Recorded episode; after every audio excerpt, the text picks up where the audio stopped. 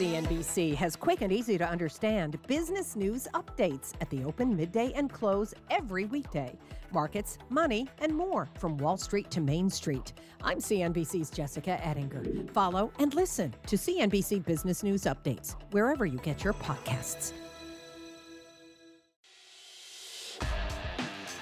Welcome to ETF Edge, the podcast. I'm Eric Chemi filling in for Bob Pisani. If you're looking to learn the latest insights on all things exchange traded funds, you're in the right place. Every week, we're bringing you compelling interviews, thoughtful market analysis, and breaking down what it all means for investors. Today on the show, we'll be talking about whether a COVID winter could derail the rally in cyclicals, how to play gold ETFs, and whether it's time to buy the dip. Plus, the great space race and what a Biden presidency might mean for that sector. Here's my conversation with Dave Nadig, CIO and Director of Research at ETF Trends and ETF Database, Will Rhind, founder and CEO of Granite Shares, and Andrew Chanin, CEO of Procure AM. So, Dave, with the markets caught up in this tug of war between hopes for a spring reopening and fears of a dark, dreary COVID winter, is the rotation back into cyclicals maybe happening a little too early? Yeah, I think it's happening quite quite frankly very very much too fast. You know, I think there's very little chance the economy is going to be real gangbusters over the next 6 months. There's really no chance for any significant stimulus really frankly probably before February and whether that stimulus is enough to do anything but maybe keep the consumer economy alive, I think really remains to be seen.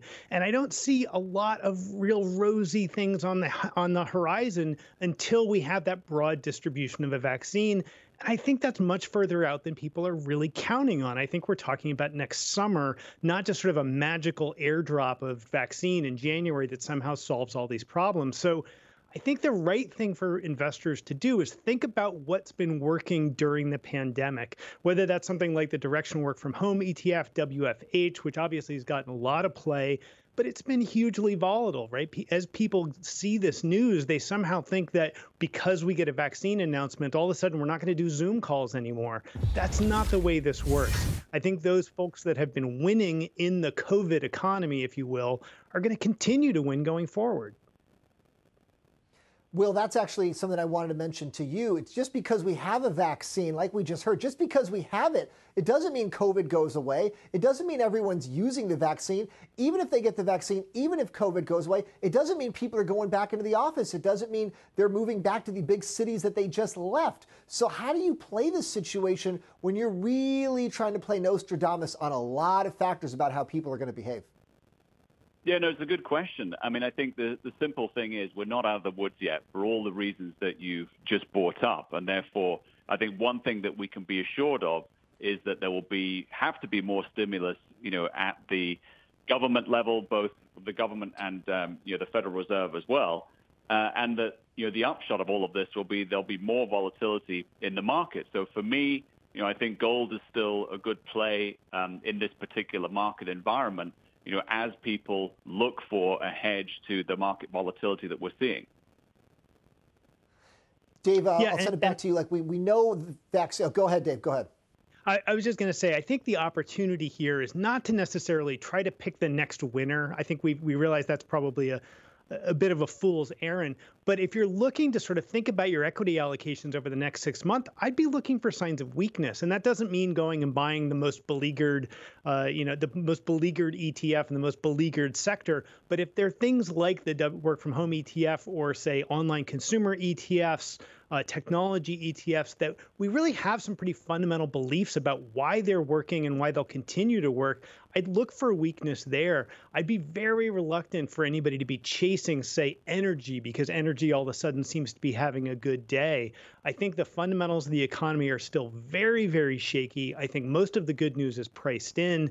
And I think a lot of the bad news is going to be pretty bad. And it's going to be a good quarter or two before we get some of that shaken out of the system. So the market's really good at pricing in hope. I don't think the market's been particularly good at pricing in fear and reality. Uh, Will, I'll send it back to you. So, just exactly what Dave was saying was something I wanted to mention. We already know about the stimulus and how maybe that's coming. We know about the vaccine. We know it's been a winner. We know it's been a loser. And there is a lot of hope price. And we're looking at all time highs right here. So, how does somebody, how do you tell a trader, an investor, okay, chase this, but don't chase that because we already have all this news baked in and maybe chasing weakness. There's a reason why that stuff is weak. Maybe it's never coming back. Yeah, that's right. And I think, you know, also with markets the way that they are, I do think that people should be thinking about uh, the more defensive elements of the portfolio because, you know, risk is running wild at the moment um, with all of the stimulus, with all the good news that we're talking about. But yet there's still a lot of risks out there. So for me, you know, that's that's gold in the portfolio.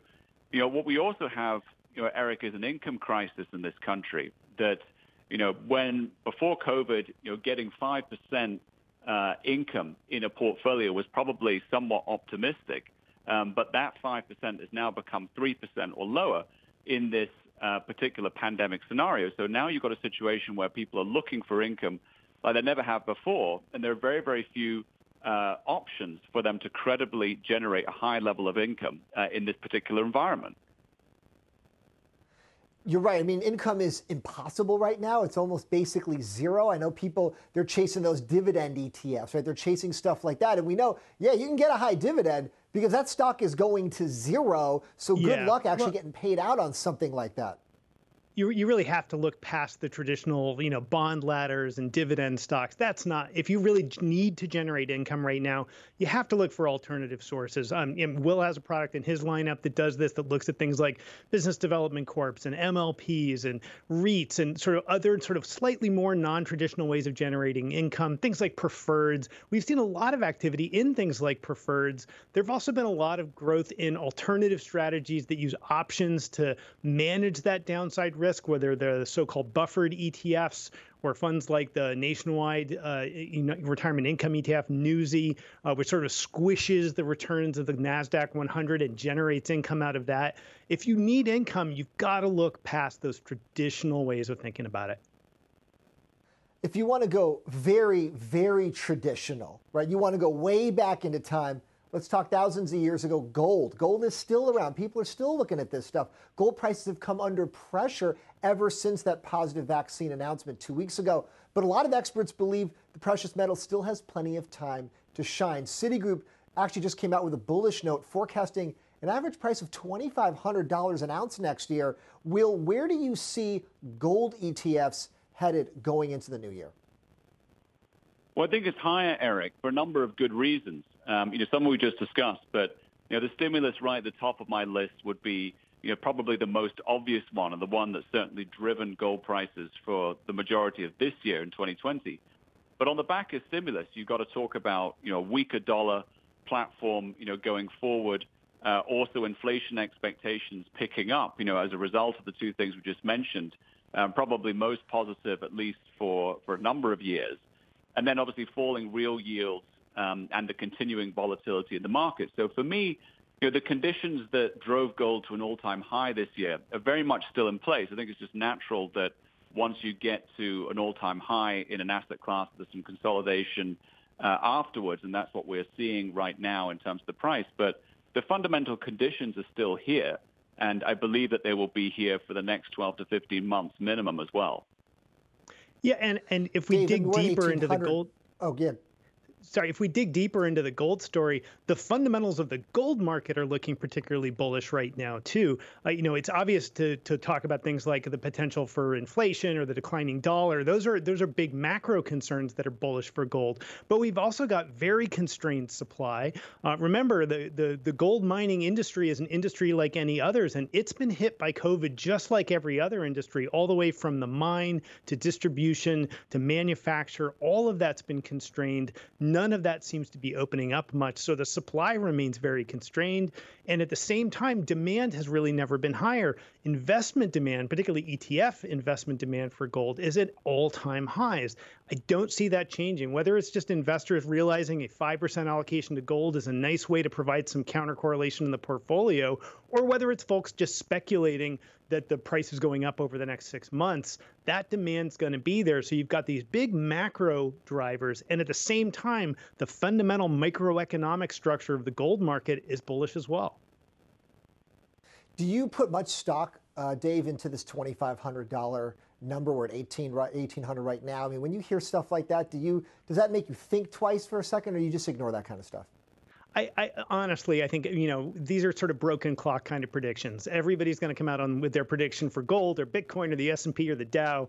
I, I, tend not to pay a lot of attention to these sort of round number predictions. I tend to think much more about where the drivers and the drivers right now do seem fairly bullish for gold. I'm not a big gold bug, right? I'm the first one to point out that gold is a non-producing asset. It's a psychological commodity, meaning it's only worth what somebody else will pay for it.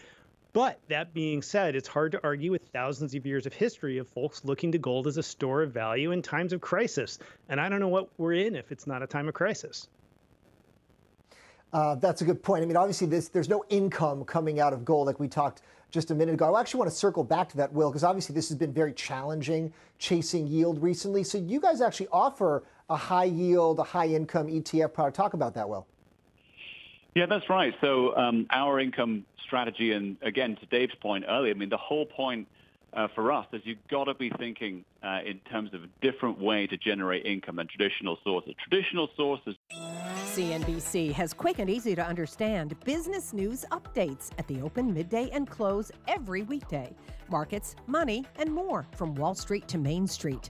I'm CNBC's Jessica Ettinger. Follow and listen to CNBC Business News Updates wherever you get your podcasts.